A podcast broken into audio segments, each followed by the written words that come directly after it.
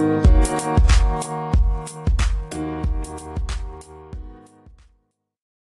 everyone. Welcome back to another episode of the Reaching the Summit podcast. My name is Todd Buckingham, and you can find me on Twitter at Reach Summit Pod. I am joined today by Zach Dosh. You can find me on Twitter at Zachary Dosh. And Greg Steeman. You can find me on Twitter at Greg Steeman. So uh, after two weeks of our ratings plummeting, Greg is back. So uh, nope, save, I don't save believe the pod, that for a Greg. second. I don't believe that for a second. We know You're gonna about have to you're gonna have to carry us through this one. right. Yeah. but it is it is good to have you back, Greg. Um, I I I don't know what the numbers actually look like. I might have made that part up, but uh, good to have you back. Yeah, it's good to be here as well. And and, and if the numbers went up, then I would suggest uh, you guys go with a two man show from here on out. But I'm looking forward to tonight's broadcast. Put it that way. That's, sounds good. Well, so what I thought we would do this week is, like every week, go through kind of the the games that we got for the week, um, and just what that means for the standings and all of that. And then I have a few que- a question for each team, and we'll see how we get through all of that. And then if we go off on other tangents, so be it, and and we'll kind of go from there. Um, one other just kind of programming note I want to bring up for those of you also interested in women's Summit League basketball, uh, we we started a women's podcast. Uh, Jordan Decker, Madison, and uh, Scott are the three um, hosts, and they, they, can be found on the website. So reachingthesummitpodcast.com. That is on the website. It's the first episode just dropped today. So we're really excited to expand into the women's game as well. Um, as it as you as many know, it has quite the following um, for a mid-major women's college basketball conference as well. So, all right, so on to the the games, and I, I get Greg. I think we'll start with the Western Illinois North Dakota State game. It was maybe the biggest surprise of the week. Uh, it was at uh, North Dakota State. You were calling that game. Um, just want to give some initial thoughts on that game. Western Illinois broke out to, to start the game. North Dakota State uh, made a big comeback and, and then went into overtime, and Western Illinois scored all the points except the last two um, in overtime. Yeah, it was. Um, I thought it was a very impressive performance by Western Illinois, and and uh, you know I'll address Western Illinois first. You know, to their credit, uh, they got Tamell Pearson back. I don't think he played in Grand Forks on Thursday, and they really went with six guys, logged the majority of the minutes up in Grand Forks, and were able to get a win up there. And I think Pearson coming coming back helped eat some minutes up, and I thought he did a good job. And uh, Massner and and and Barisic were uh, were just impressive. I mean, Western Illinois just pounded the paint, looked for mismatches, and got their bigs. Um, typically matched up on whether it was Sam Griesel or Tyree Eady, whoever Rocky Kreuser wasn't guarding, and and they uh, they established that mentality early. Uh, North Dakota State continued to defend, you know, one on one in the post, and and uh, and I, I just thought, and I think Dave Richman alluded to this, he wasn't pleased with the energy that his team came out with, and it's that's kind of hard to understand, especially because they they found themselves in a 20 point, you know, in a 20 point deficit against South Dakota State last week, you know, in you know in their most recent home game, and that's a pattern that you can't afford to get into, especially against a talented team like Western. And I think Dom Izzo and I both referred, you know, alluded to it during the broadcast. This is not this is not the Western Illinois that most of the Summit League fans have gotten gotten to know over the past decade. This is a team that uh, is is extremely, I think, very talented and and very versatile, especially their top seven guys. When they have those guys playing, Dixon off the bench, I thought was really good, and I think you alluded to it in, in the conversation between the three of us, Todd, that he's just one of those guys that at the end of the night you you realize that he probably found a way to get you three or four extra possessions somehow, some way, whether it was a loose ball or on the offensive glass. Yeah. Uh, so I, I think first and foremost, first and foremost, excuse me, credit to Western Illinois. I, I, I thought uh, Rob Jeter has his guys ready, and uh, and then to withstand that, you know, and North Dakota State seemed to be taking the momentum into overtime, and they come out and Barisic hits a couple of back-to-back threes, and uh, they're uh, that that's a quality win. That's as good a win as there's been in the league this year, and that probably matches South Dakota State's road win at North Dakota State as well. Right. I think yeah, I think this is one of the first few um, perceived upsets. I guess maybe it shouldn't be perceived as an upset. I, I really don't know. Um, you know, so I did the the UND Western Illinois game um, the on the Thursday before, and honestly, I thought UND had them. I totally thought UND had them. Uh, UND dug themselves a, a, little hole. They came all the way back. Um, but they were getting what they wanted against Western Illinois. I was, uh, you know, they didn't have Tamell Pearson, but I was kind of like, man, Western Illinois definitely looks vulnerable. I, I didn't think their Western Illinois defense was quite, uh, was quite what it could be. Um, and then so to see them come out against NDSU and have a 14 point lead at half, mm-hmm. that really kind of raises an eyebrow. I mean, both ways really, right? I mean, yeah. in terms of Western Illinois' offensive production and also, you know, your NDSU you have a bunch of seniors, you have one game that week, and you you can't bring energy. Like, what is that? That, right. that, I don't know what that is. I don't know what that is, but it's it's something. It's something to kind of make note of because that there's just no way that should happen. Particularly because, like I said, they're all seniors, but they do a good job of policing each other. You know, it's rare that Coach Richman really has to get after those guys because they're getting after each other first. And I don't know. It's just an odd situation. I think like what you said though, Todd. Like the credit goes to Western Illinois here, man. They just a very successful road trip, a road sweep. You know, a very precious road sweep. Trent Massner, 31 points. Uh, he's a really good player, man. Yes. And uh, the more aggressive he is, the more aggressive their offense is. You know, it almost feels like he kind of lets his opponent off the hook sometimes by not being in attack mode 100% of the time. But that's because, you know, he has Colton Sandage out there and he has Will Carius out there and he has all these other guys out there. And it's just like, you know, he, he wants to spread it around and stuff like that, which is which is good, you know. But I mean, credit to Western Illinois for, for handling NDSU with Will Carius only scoring 11 points. I get this not all about points, but man, Will Carius is good, and when he only scores 11 points, that is an opportunity for his opponent. Um, so I don't know. It, it, this was this definitely raised an eyebrow. Um, it does, I, I, and I'm just gonna, you know, kind of echo a, a few of your sentiments. You know, neither team was great defensively. I think Western Illinois ended up at 50%. I think NDSU ended up at 48%. So neither one showed the type of half-court defense it's going to take to compete for a league championship. But at the same time, I just thought the the the weapons that Western Illinois was able to lean on and, and the the mismatches that they they I mean that that's what they were looking for. And uh, I mean there were times when Barisic probably had a a four or five dribble back down and, and, and finish. right. Oh, oh, you know, I mean, it was like watching some old NBA games, you know, where you right where they would never send that second defender and and he just finished and and I, I give him credit. And then and then to come out and hit two big threes uh, at the beginning of overtime, it just kind of sealed the deal for Western Illinois. So I think you know, and, and you know, in full disclosure, NDSU is you know Grant Nelson got dinged at Omaha late in that game, didn't play at Denver. And uh, but with the experience of NDSU and the depth that they have, even without a Grant Nelson, I mean, they could have used his length. There's no question about that. Um, that. That's still a team that you, I think all three of us thought, okay, maybe they're getting their momentum back. They go, they get that road sweep, they come home. Granted, Saint, the St. Thomas game doesn't happen, so maybe that throws you off a little bit. But every right. coach in the league right now has has to say, hey, if there's one thing we should be prepared for, it's the unexpected. It's the who knows when we're going to play a game, and so we can't use that as a as a as a cop out. No team can, and because they don't know when they're going to be playing for sure. So I I think it, it's a ton of credit to Western Illinois, and I think NDSU. Yeah, NDSU has two home losses already in the league. Granted, they're to two good teams, but in order for them to get that back, they've got to find a way to go into Macomb. They've got to find a way to go into Brookings and, and, and at least give themselves a chance in those games. The one thing I'll say, man, I love this upcoming matchup between South Dakota and Western Illinois. That game is going to be super fun to watch, if you ask me. Yeah. Yeah, it it might help us figure out because South Dakota now has won three in a row, mm-hmm. um, albeit against North Dakota, Omaha, and Denver. After losing three in a, in a row, both teams at 500 in the conference.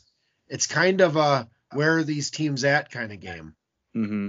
Yeah, I mean even just the the, the individual personnel matchups. Like you Right. gotta love that. I mean, like NDSU or uh, USD's guards versus Western Illinois, and then the big guys. I mean, it's just it's going to be a fascinating matchup. Yeah. It will be. It will be. And, and like you said, you know, are are the wins against the top of the league? No. But we've talked about this in past seasons too. Gaining momentum, gaining confidence, saying, "Hey, this stuff will work." I think USD is getting healthier.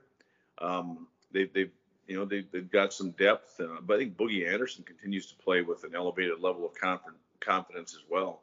So, I think he kind of gained some of that in the second half of a loss in Brookings, but he was someone that I, it, it seems as though uh, Coach Lee has some more confidence in him now, keeping him on the floor because he can go get his own. And so I, I think it's going to be an interesting matchup also. Yeah, Boogie's a tough matchup, really for anybody. You really don't know who to put him on. He's bigger than you think he is. He's more Yeah. athletic than you think he is. Um, and then you know, obviously Mason Archambault is really kind of taking the next step. I mean, if he starts scoring around 20 points a game, South Dakota's totally different. They really are. I agree. Archambault has, has been impressive, and and I and, and I've actually been impressed with him, some of his playmaking ability on the defensive end too. He's Yeah. got some pop, and uh, and he's playing with a high level of, of confidence also. So I think uh, USD is going to be a dangerous team. They're showing it. Mm-hmm. Well, and uh, Boogie Anderson has not shot a three point, has not had a three point attempt in his college career. And uh, Coach Lee was asked on his coach's show if he ever will or should, and he said no and no. Um, so it must just not be his thing. But I do want to get a shirt made that says I'm not taking the shirt off until Boogie Anderson shoots a three. But, uh, Well, It- it's it's nice to have kids that have great self awareness. They Yeah. realize that you know what the reason I'm on the floor is because of what I can do inside the arc, not from beyond the arc. and and it works because he's surrounded by a bunch of guys that can shoot. You're right. You know, I mean, Kamateros, he can he can spread it. Uh, obviously, Archambault and Perrott-Hunt. I mean, they're they're all they, they can all shoot it, and so he can kind of do his thing. I mean, the other teams know what's coming. Like they can read a scouting report, they can read a box score. They're giving him a step, Mhm. and he does this little right to left crossover like damn near every single time. And then that gets him into the paint, and then he just elevates because he's like I said, he's bigger and more athletic than you think, and that's all it takes. He Yeah, just he keeps can- keeps it simple. Yeah. and he can finish through contact too. He's a physically physically strong player. I agree. Yep. So, Greg, I want to quick just go back to North Dakota State and, and Yes. ask a question, and both of you guys can, can answer this. Uh, but you've alluded to it in the in the past, and it, it seemed like it caused problems in the Western Illinois game. Uh, Coach Richman just doesn't double the post, and you know at the at the halftime break he was interviewed and he said, you know, we just got to be tougher.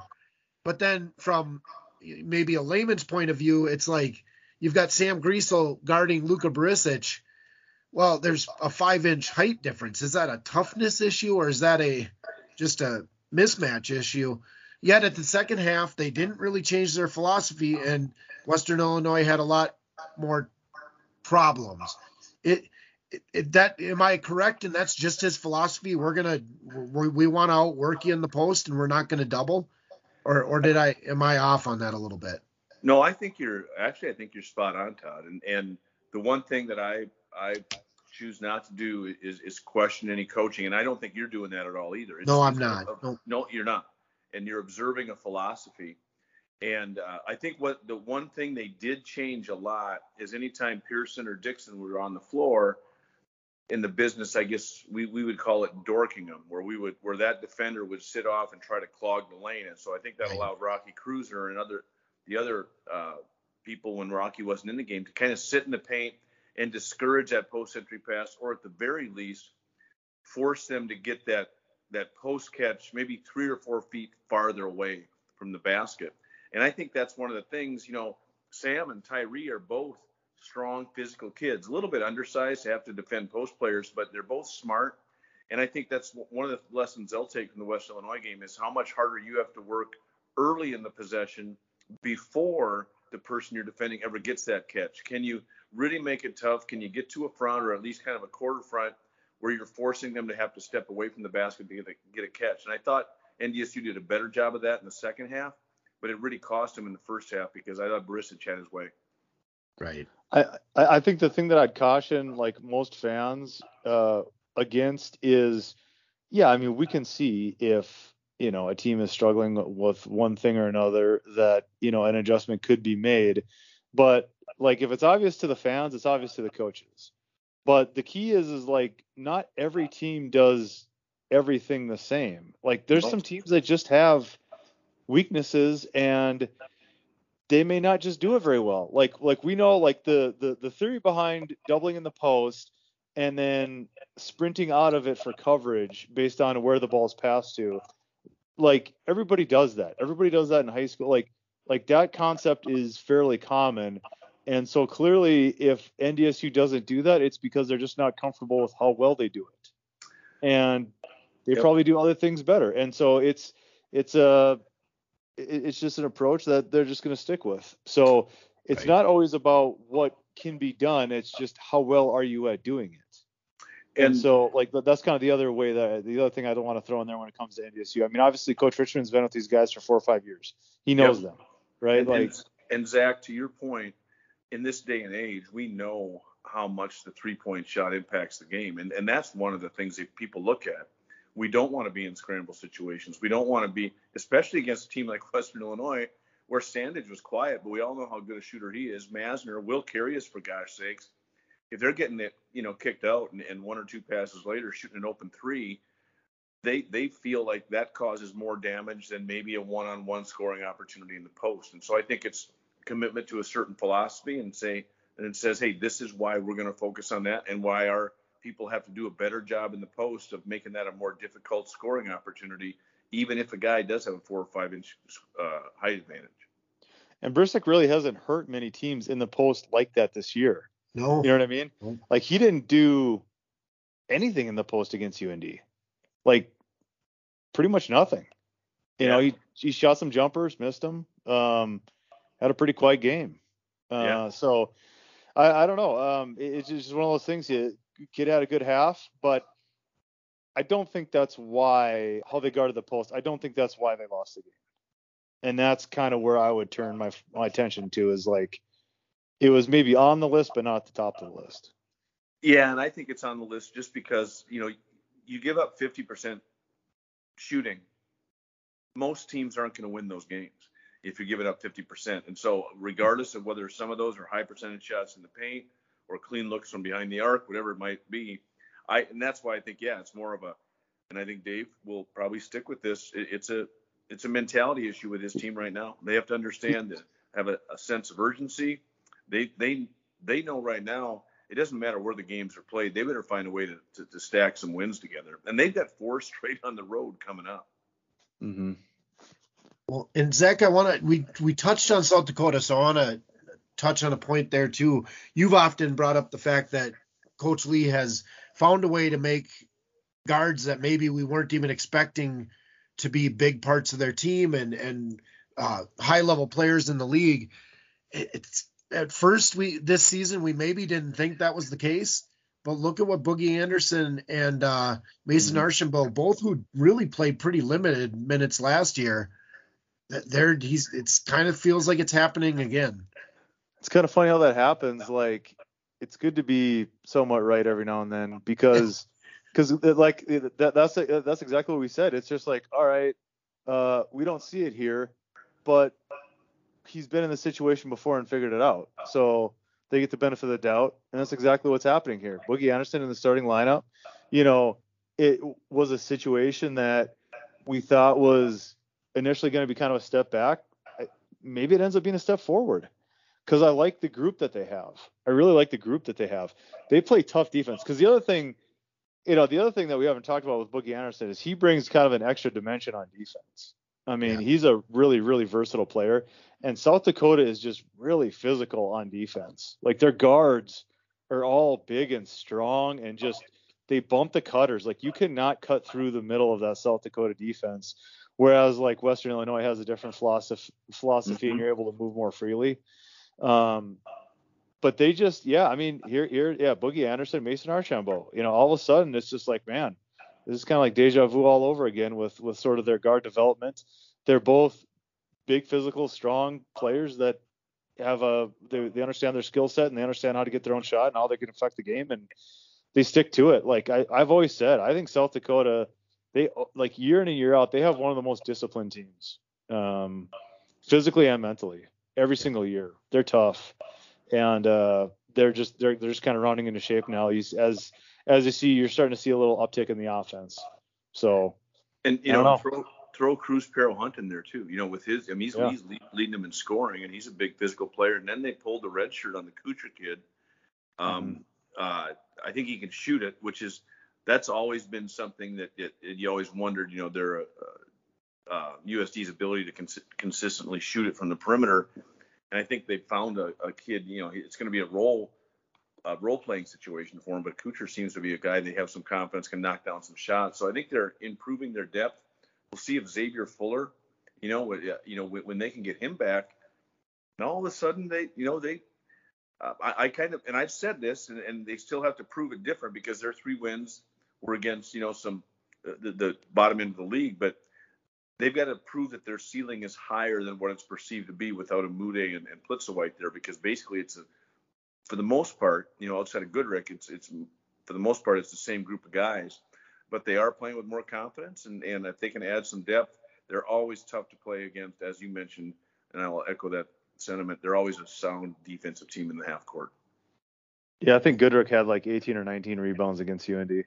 Yeah, mm-hmm. something like that just, is right. Yeah. He was just on the weak side, just gobbling them up every single time. Yeah.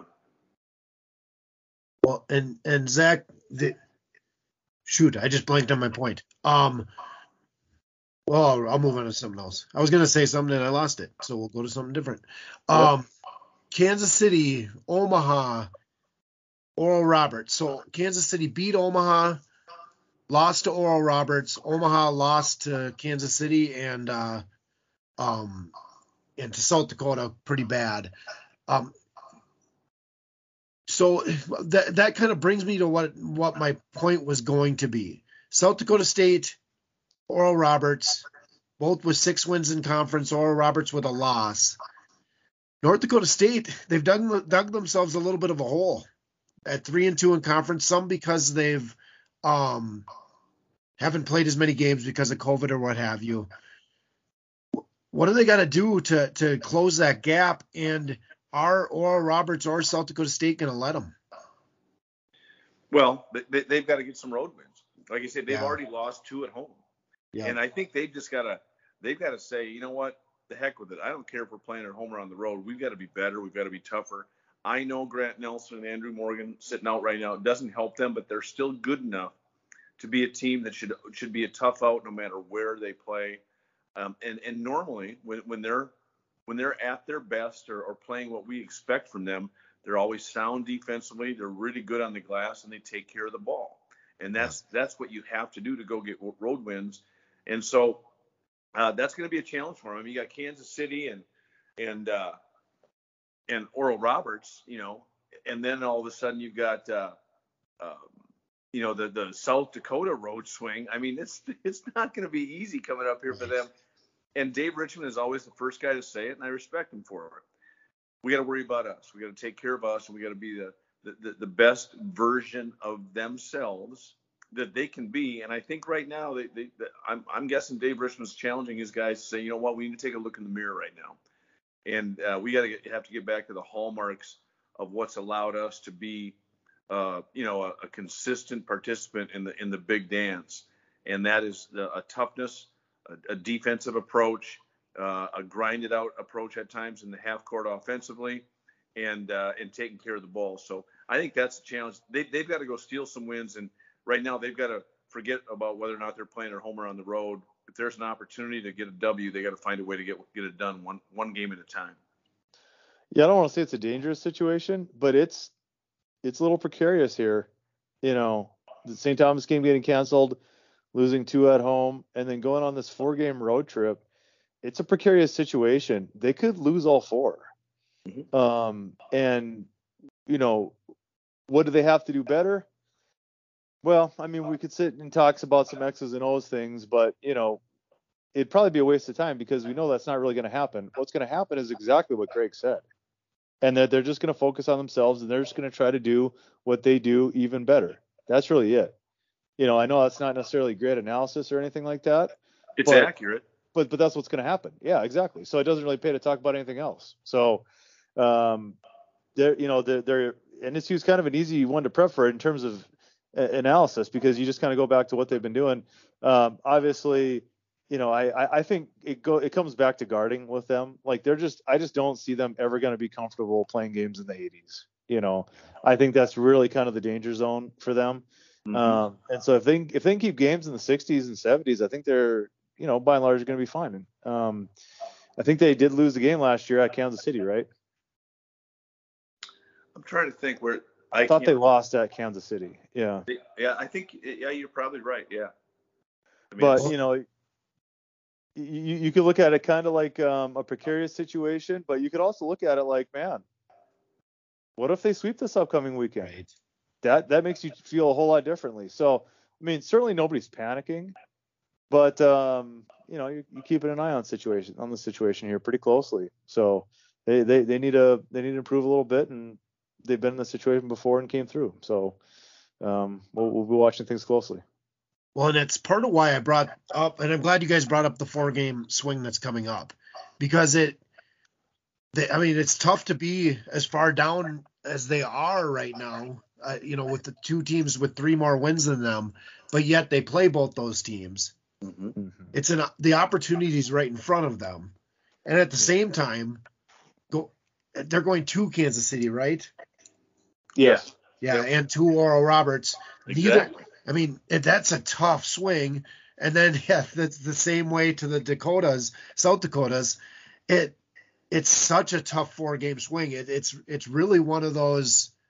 We'll find out where they are by the end of that four game swing because because it'll go one way or the other. And and even two and two kind of hurts just where they're at right now. So mm-hmm. it's it's a really tricky four game swing for them.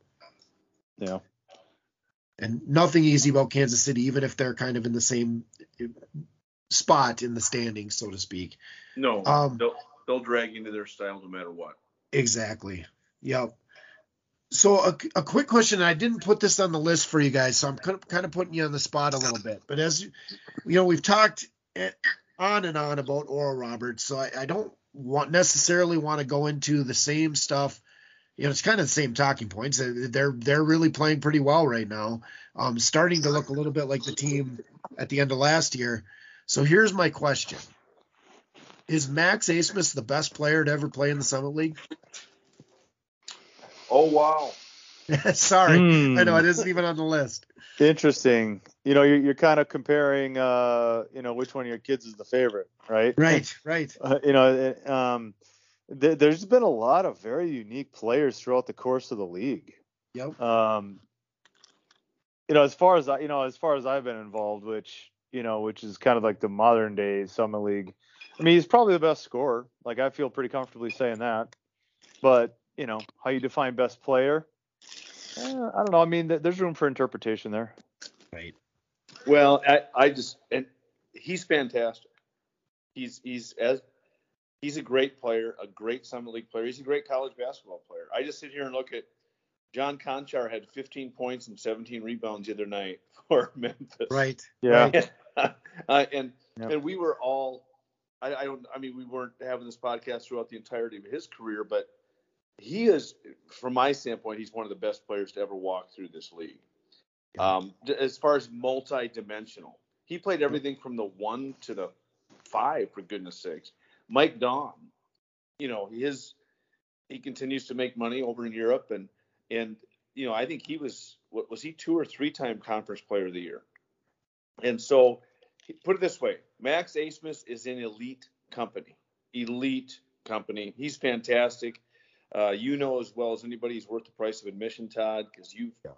you you made the trip to Tulsa to watch him play, and um, he's he's certainly in the conversation for one of the best ever to put on a Summit League uniform.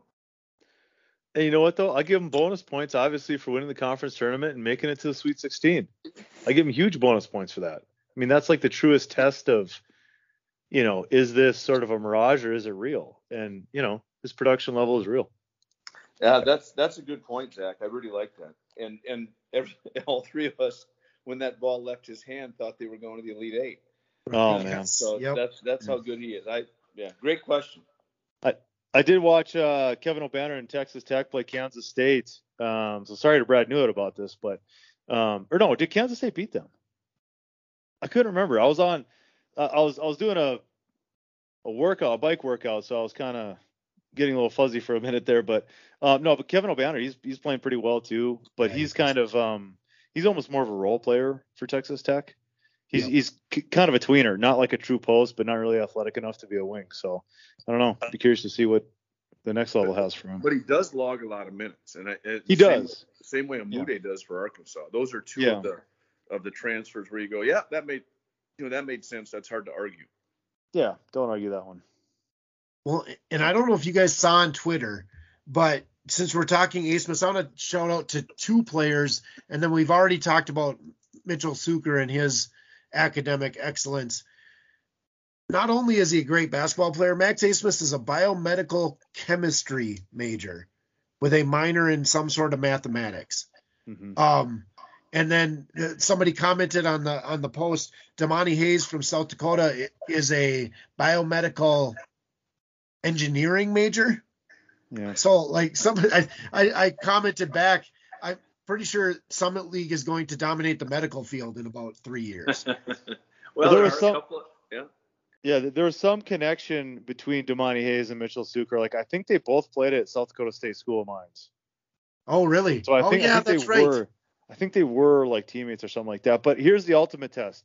If Mitchell Sueker can come up with a device to heal his ankle, right. then that's that's Right. next level right there. That's next level. He's probably working on it. He's trying. It- it's- Yeah. Well, and and I had commented on Twitter too. I said I just love to be there for a conversation between the three of them. I wouldn't understand any of it, but Yeah. it would be fascinating to to listen to.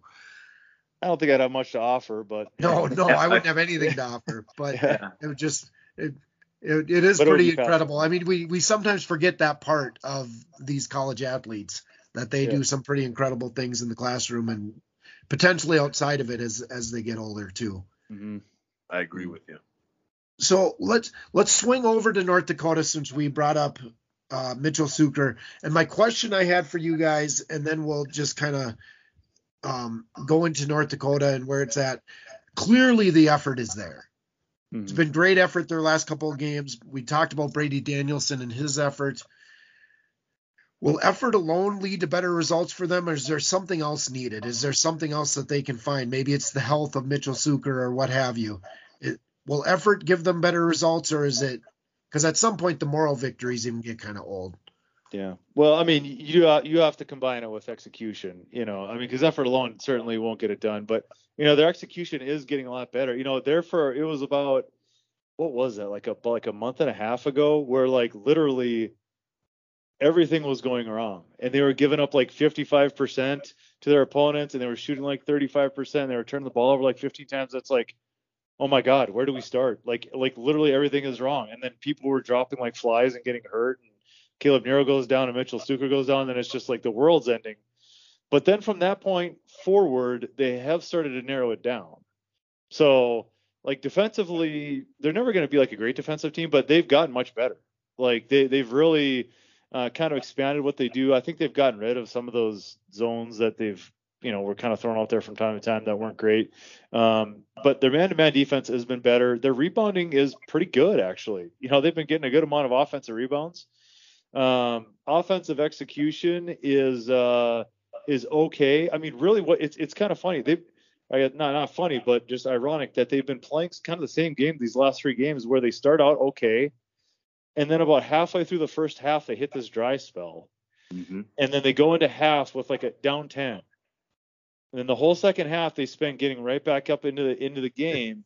You know, it's just like if they could just avoid those little blips in the first half where they get down by 10, they'd be right there. You know, they like I said, they had Western Illinois, they had them, and inexplicably they so they have the ball Oh, And-. Oh, and they just threw the threw away the inbounds pass. It just it was unbelievable how they did that. And then the play before, um, Reed Grant was just in a defensive stance to the the the defender swung through the South Dakota. So this is in the South Dakota games. South Dakota defender swung through, hit him right in the side of the temple, and they called it a foul on Reed Grant. Somehow, I they tried to give us an explanation that the defender was swinging his elbow up, so that wasn't a foul. Mm-hmm. Oh, yeah, I forgot about that. It took me a second. Oh, yeah, yeah. yeah. So, sorry, I'm jumping in between games here, but just kind of saying that like both these games are coming right down to the wire, and just yeah. odd things are happening. So yeah, South Dakota they, they, they said so. Reed Grant's in a defensive stance, so he's not like trying to take away a guy's air. The the offensive player swings his elbow. They say he swung it up, hit him right in the temple, and yeah. they said that was a foul on him rather than a flagrant one. So I mean, literally both the South Dakota game and the Western Illinois game, they could have easily won those. And so, I mean, you're right. Nobody's getting a moral victory here, but at least they've narrowed it down to the areas that they need to get better at and um, they're get, they're getting good efforts. I I gotta believe that they're gonna get over the hump. I, I I walked away from that Western Illinois game. Not that anybody is like rooting for anybody, but like I'm like, man, that team has the worst luck I've ever seen. You know, I mean, in addition to some of the bad breaks and a lot of self-inflicted stuff that's gone on, they just cannot catch a break. Like yeah. at some point, somebody's gonna miss a shot or something like that, and they're gonna get in the win column, I think. Um, but they also need to get healthy, man. Like Mitchell Sueker he's doing what he can. His his ankle is really bad. It's really bad. I mean, when it happened, they thought he was like done for the year type of deal. Mm-hmm. So the fact that he's out there is damn near a miracle. Well, Caleb Nero. What'd you say? No, I, I, go ahead. You can finish that. Well, and and then you know Caleb Nero. Um, I I I have some thoughts. I uh, I'm not going to go as far as to say that he's healthy and not playing, but he's warming up. He's moving really well.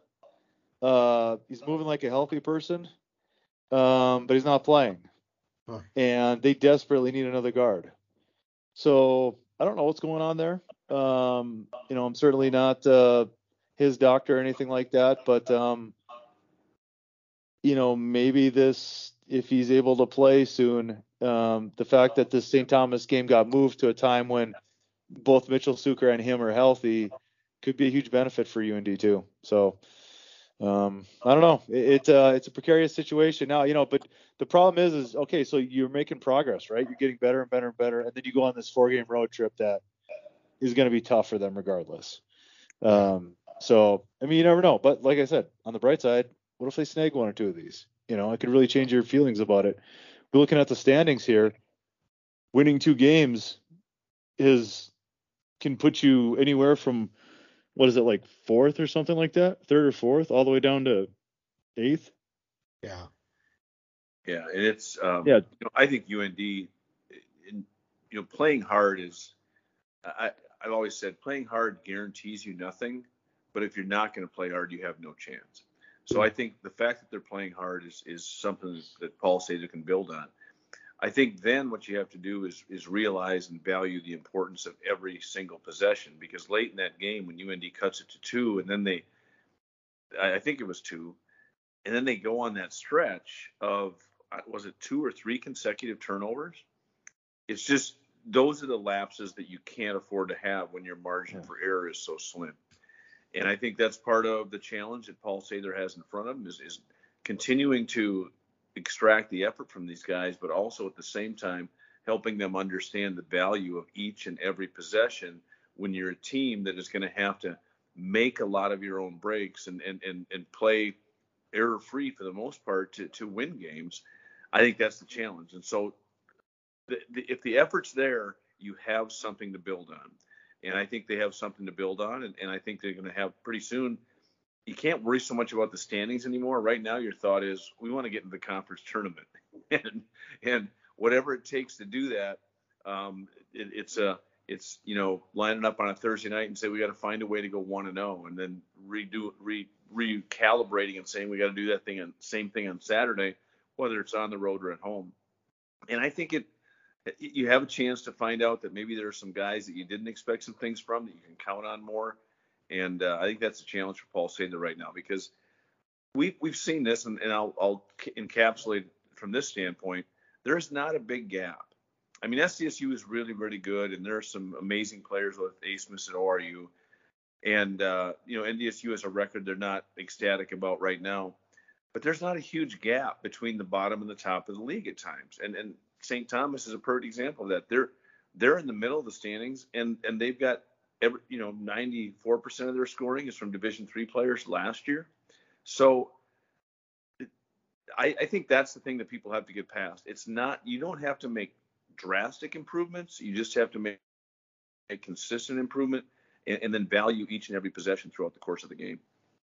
And the, the last thing I'll add is, you know, with these teams that may not be winning as much as they want, um, the silver lining to those situations is, you know, these players are revealing themselves to their coaches. Greg, you touched on it.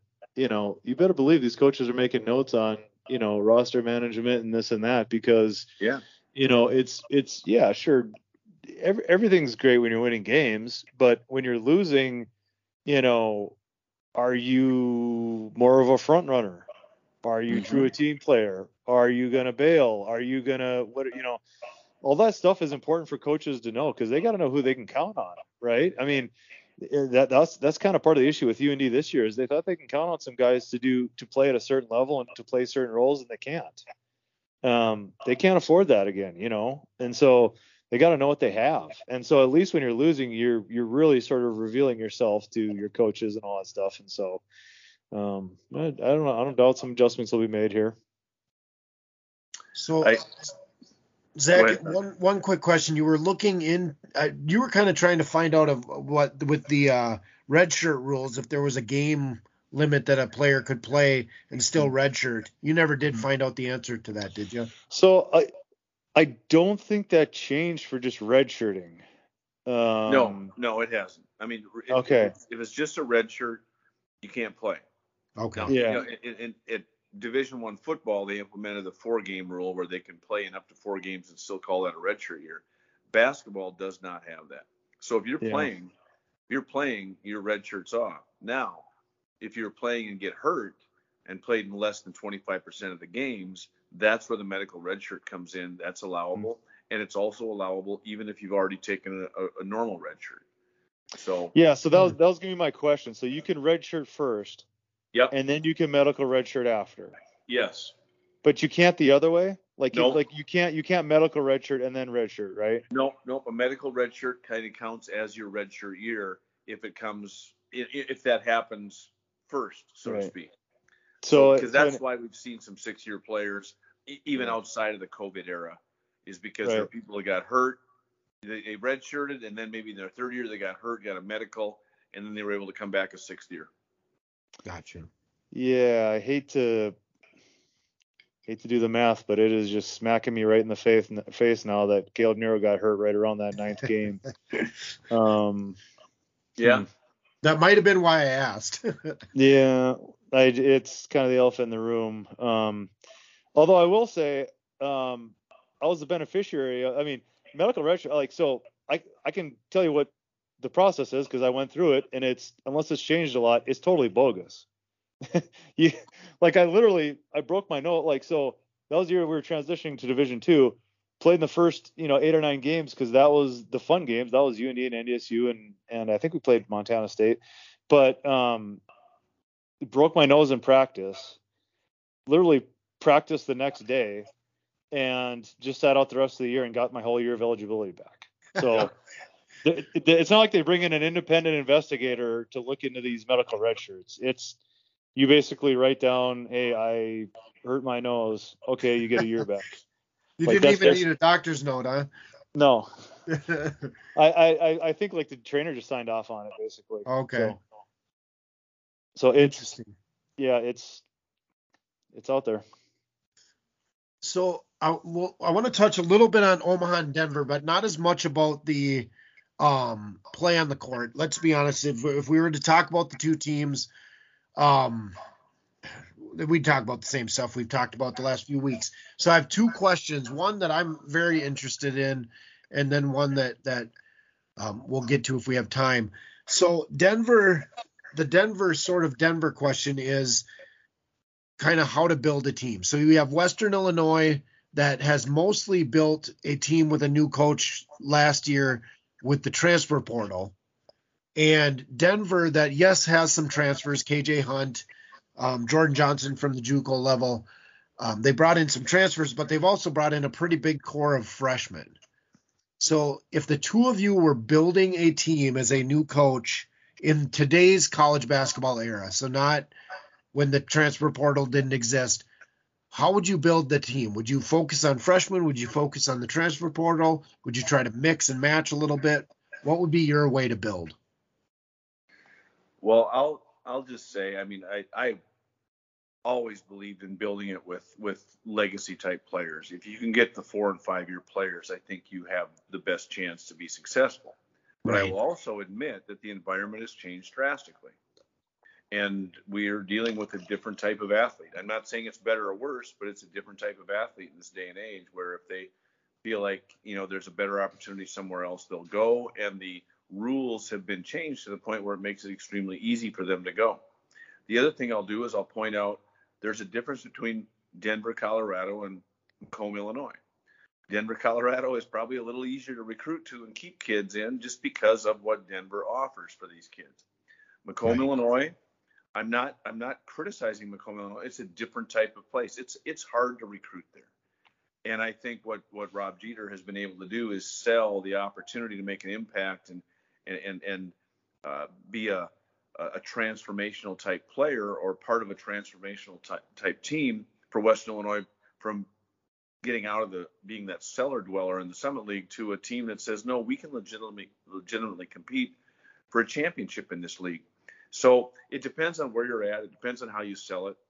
The ideal way to do it is yes, I would love to recruit every kid I have, be able to redshirt every freshman you know what I'm saying? That's the yeah. ideal thing. It's just that today's environment doesn't necessarily make that the most, I don't know, um, um, realistic uh, situation anymore. So I think you have to have you have to be able to be flexible enough and have the ability. But I still think whether you're going after transfers, whether you're going after freshmen, you really have to find guys, and your staff has to be dialed in on this too.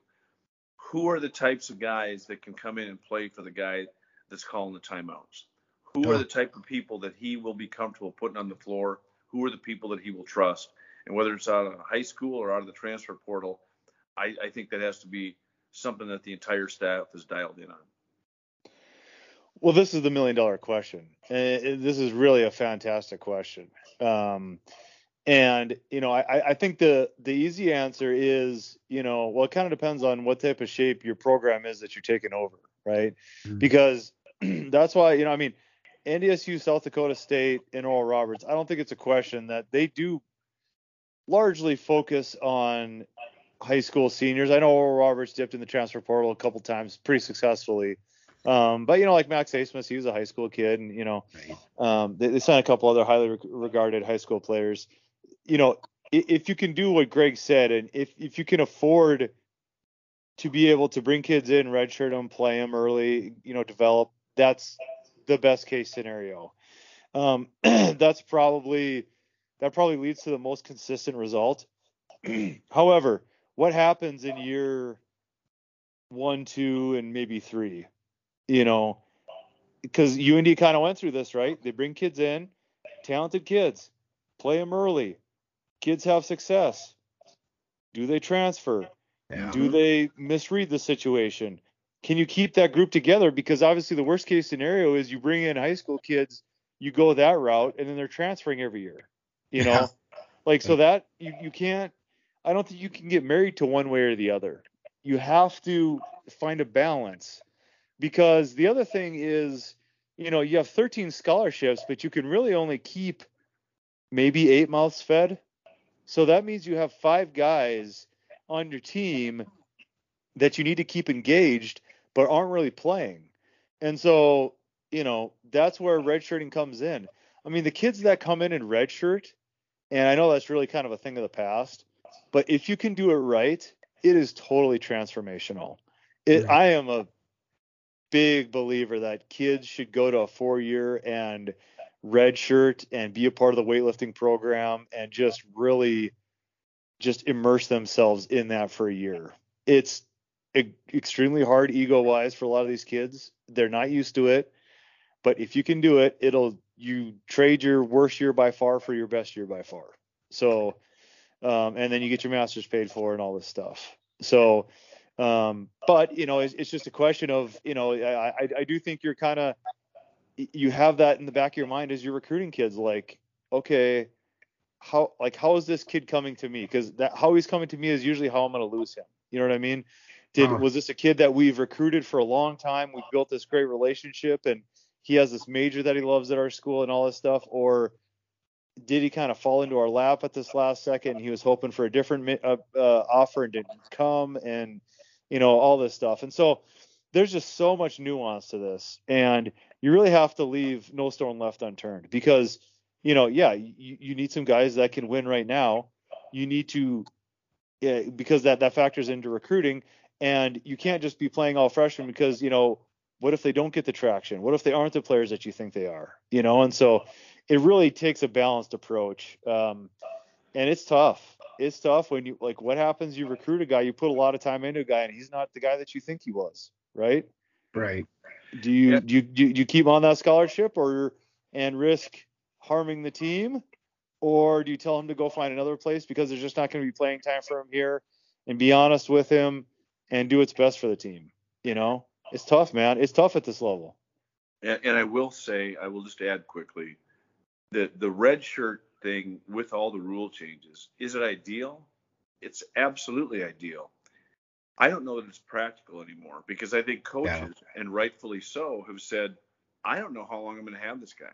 I need to get everything out of him that I can.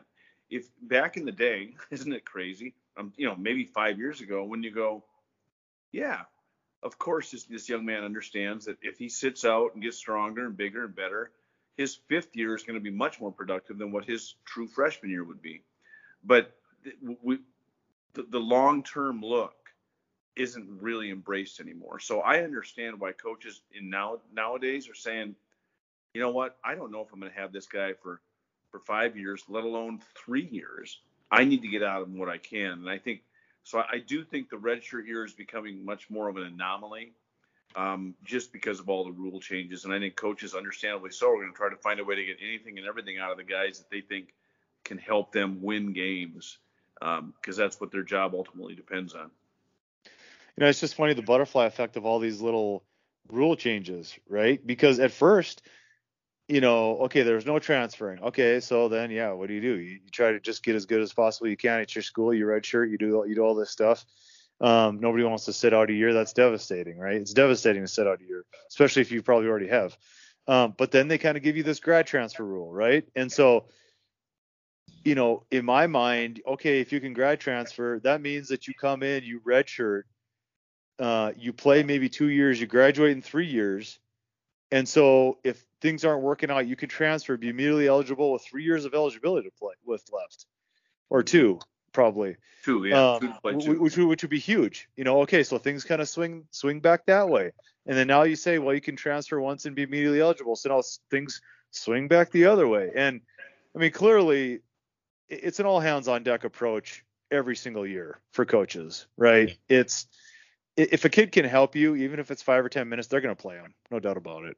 Um, you just you just never know. I mean, coaches, administrators, players, it's a year to year basis. There's no more three to four year horizon out there. You do what you got to do to win as many games you can this year, and if you do, you get promoted. If you don't, well, then there's difficult conversations and you retool. So. So one last question, question, and I think we'll end the podcast with it. And I didn't put it on the list, so I'm putting you guys on the spot a little bit with this one too. So I think, at least in my opinion, the team that's left out of the Summit League tournament is between Denver, Omaha, and North Dakota. I'd be surprised if it wasn't one of those three teams.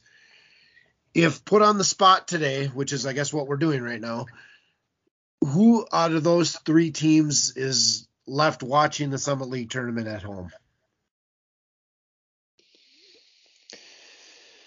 You know,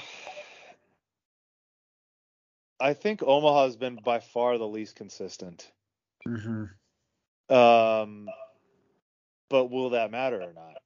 You know, I mean, they did take care of business at home against UND. Um, but then they just they just no showed again against against South Dakota. So I I don't know. I, that's yet to be decided. Um, I, I just I really don't know. I mean, right now, UND needs to get healthy. If UND gets healthy, I feel much better about their chances, much better. Um, but if they don't get healthy, there's no one left to take those injured player spots, is what we're seeing. So I would I, I think UND probably has the most question marks right now. Um, but they could easily find those answers. Yeah, that's a tough question. By the way, the one team that we really haven't spent any time on tonight is South Dakota State. But anyway, well, yeah, true. I yeah, will, I, I, am going to jump on that. There's that bias again. Yeah, I, but I, I, do think we need to. But I'm going to go back. To me, Omaha is the most perplexing. I watched them against Omaha or uh, against USD, and I'm going. There's some ability out there. There's some talent. Yeah. There's there's yeah. I, I they they're perplexing to me in, in many many ways. Uh, there's something that I and this might be a North Dakota bias where I think that I I don't know I I, I just have a belief that UND will find a way to to, to string some things together and uh, kind of go from there. Denver, I just think the way they play hard. I think I think that coaching staff has done a nice job. Um, I can't make a a bold prediction. I'm just saying right now, from my standpoint, Omaha to me is the most perplexing team, and it seemed to uh, just some of their, their, their losses have been just so um, I don't know uh, difficult to understand or difficult to digest. So that's where I'm at. Omaha to me has the most question marks. I'd like to think the effort that both Denver and UND is giving gets it done and know. by the way, thank you for saying that, Zach, because I think deep in my heart, that's kind of what I was hoping. That's my thought. Yeah. Was, I want to see that rewarded. And yeah, that's exactly. just me being because, uh, yeah, yeah, I, I value that. And and my thought is with I'm not saying Omaha has top three level talent. I'm just saying I don't think they're a bottom feeder talent. And I'm just if they had that that edge and that toughness, that desire, that will, and that that willingness to go out there and compete their tails off every night, I don't think they'd be in the situation they are. Yeah, I would agree. Well, and, and you know they've already they've already had a lot of home games too in the conference. Mm-hmm. So. And, and I'll answer this one too because I want to add one more point, and then I will ask the South Dakota State question. I'll be honest. Part of the we didn't purposely ignore them. No, um, I know. It, I know. it just kind of happened, and part of the reason is there's not a ton more that we haven't said, but uh, um, it kind of ends up being the same talking points. But to answer the question that I just asked, it, the two games that North Dakota has to make up with the with just the way wins are hard to come by, that could be challenging. At the same time, if there's a team that's going to implode it's Omaha. Mm-hmm. And in that South Dakota game at in the second half, it honestly felt like Omaha was trying to just get into a scrap with them.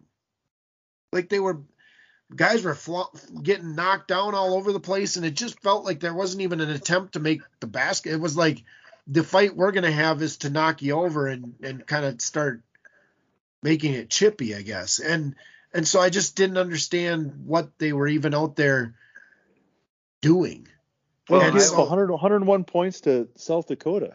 Yeah, they weren't putting up the de- effort on defense. They were putting up the effort on knocking a guy over on a rebound.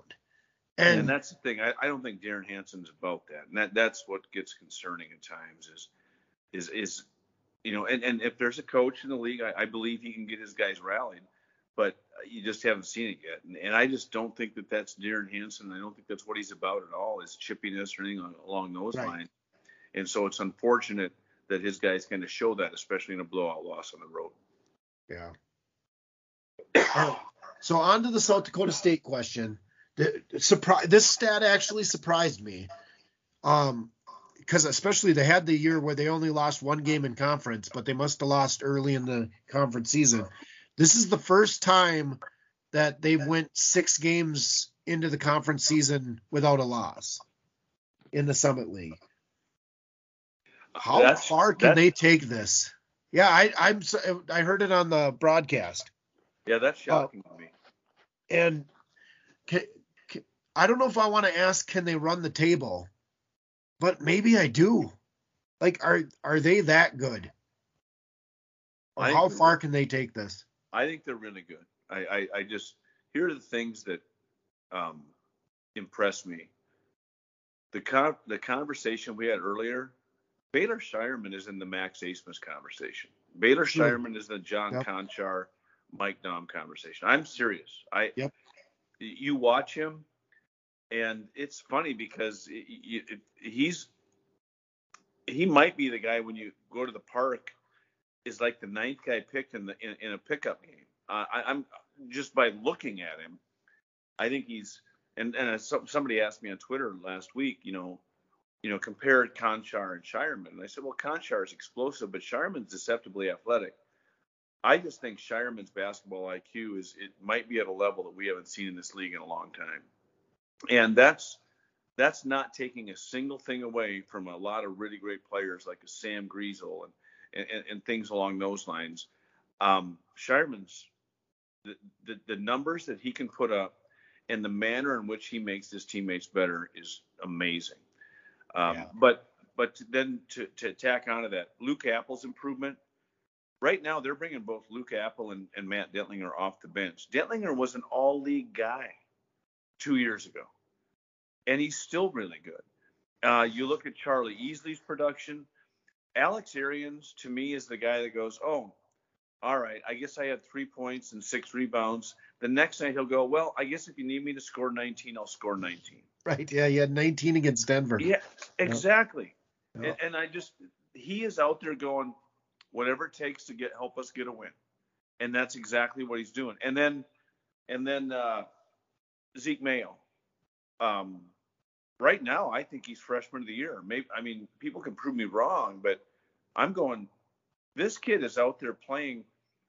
Uh, I, I, I the reason I love to watch him is just his expression never changes, his demeanor never changes, his confidence level is always high, and that and yet he's not going out there and putting his team in in bad spots by making bad decisions. He fits in amazingly well with this group, and the I guess I'll steal Zach's line. The elephant in the room is they're doing all this with Noah Freidel sitting on the bench. Right. Yep. Um, if if there's a team capable of it right now, there's they're they're as locked in as anybody is. Yeah, I South Dakota State. I mean, it's like on offense they've reached enlightenment. You know, like they 100% know what they're doing. There's nothing the defense can really do about it. Um, you can't throw anything at them that they haven't seen or don't have an answer for. So, offensive end, you know, that's just really the best way that I could explain it is that they've reached enlightenment. Defensively, though, they've gotten better. I don't think anybody's Yeah. ever going to call them a great defensive team just because, you know, I think I think they're a bunch of like good defenders. Uh, I don't know what they're, but but that's okay. Like that that just that also kind of comes with the pace that they want to play at too. You know, um, but they've tightened it up though. There's like, you know, you can score on them, but they're they're going to have less and less breakdowns. And so to me, their improvements on defense are directly leading to a more consistent performance. And they're like the only thing that we could maybe knock them for is, you know, maybe a little inconsistency in the non-conference schedule um, with the Idaho game, maybe the Washington game, but they've looked like they've cleaned that up to this point. Um, and obviously we're not we're not there yet, but you know they have already knocked off Oral Roberts and and NDSU pretty pretty handily. Um, so I mean they're right on schedule. They're getting better. They I don't know if you want to call it dodged a major bullet or made a huge adjustment on the fly without it disrupting anything right. in terms of their personnel. Uh, and that's probably the most impressive thing that they've done so far. Um, so, I mean, they're just right on schedule. Yeah, and it speaks well to South Dakota State, where one of the concerns we have is that he lost to a Power Five team on a neutral court. Yeah. So, so you know what I mean. yeah. So, I- We're so reaching. that- Yeah, we're yeah, and- reaching definitely. Yeah. exactly, and that's and that's uh, that that's a credit to them. So no, they right now are, and even though ORU sits there, and ORU has a quality road win at Western Illinois, um, but but right now I, I just think SDSU is is the the team that everybody is gunning for right now, and rightfully so. They're as complete as anybody is in the league. And the, and the second time through the conference, it's always going to be more interesting. It always is. You know, Yeah. so I mean, nobody's nobody's etching their name in the trophy yet. Um, but it's going to get more interesting. But right now, you know, they're they're on schedule. Well, and per KenPom, the they're only supposed to lose per KenPom one game the remainder of the year, and that's at Oral Roberts by one. So of course the team can have an off game, game, and I'm not necessarily saying we should predict um, them to go undefeated in conference play, but they might be one of the best teams, if not the best team to ever play in the Summit League, and that's a, a year after a team went to the Sweet 16. Oh, just so balanced, so Yeah. so balanced. Um, you know, and then the other part of this equation is not only what they're doing, but what is uh, what are their opponents doing? You know, NDSU is not getting better right now. Right now, anyway, they certainly can, but you know, just coming off the weekend, I think you can say that. Um, Oral Roberts, yeah, they may be getting a little bit better. They may be adding a dimension with uh, Lufile, and you know, but um, you know, they also have some ground to make up too. So we'll see. Yeah. All right, with that, and and luckily we didn't. Uh, we probably would have gotten complaints if we didn't talk South Dakota State. So I'm glad we asked that at the end. Um, but we did make them wait till the very last five minutes of the podcast before. Oh, we had to have our, our weekly praising of South Dakota State. Can't go without that, right? Yes, yeah. Well, and you know we're not exactly sure when the numbers count to have listened to it. So to put South Dakota State at the very end will help with the numbers, I would think. But uh, not that we did that that way on purpose. But with that, we will wrap up this week's episode, and uh, we'll talk to you guys next week.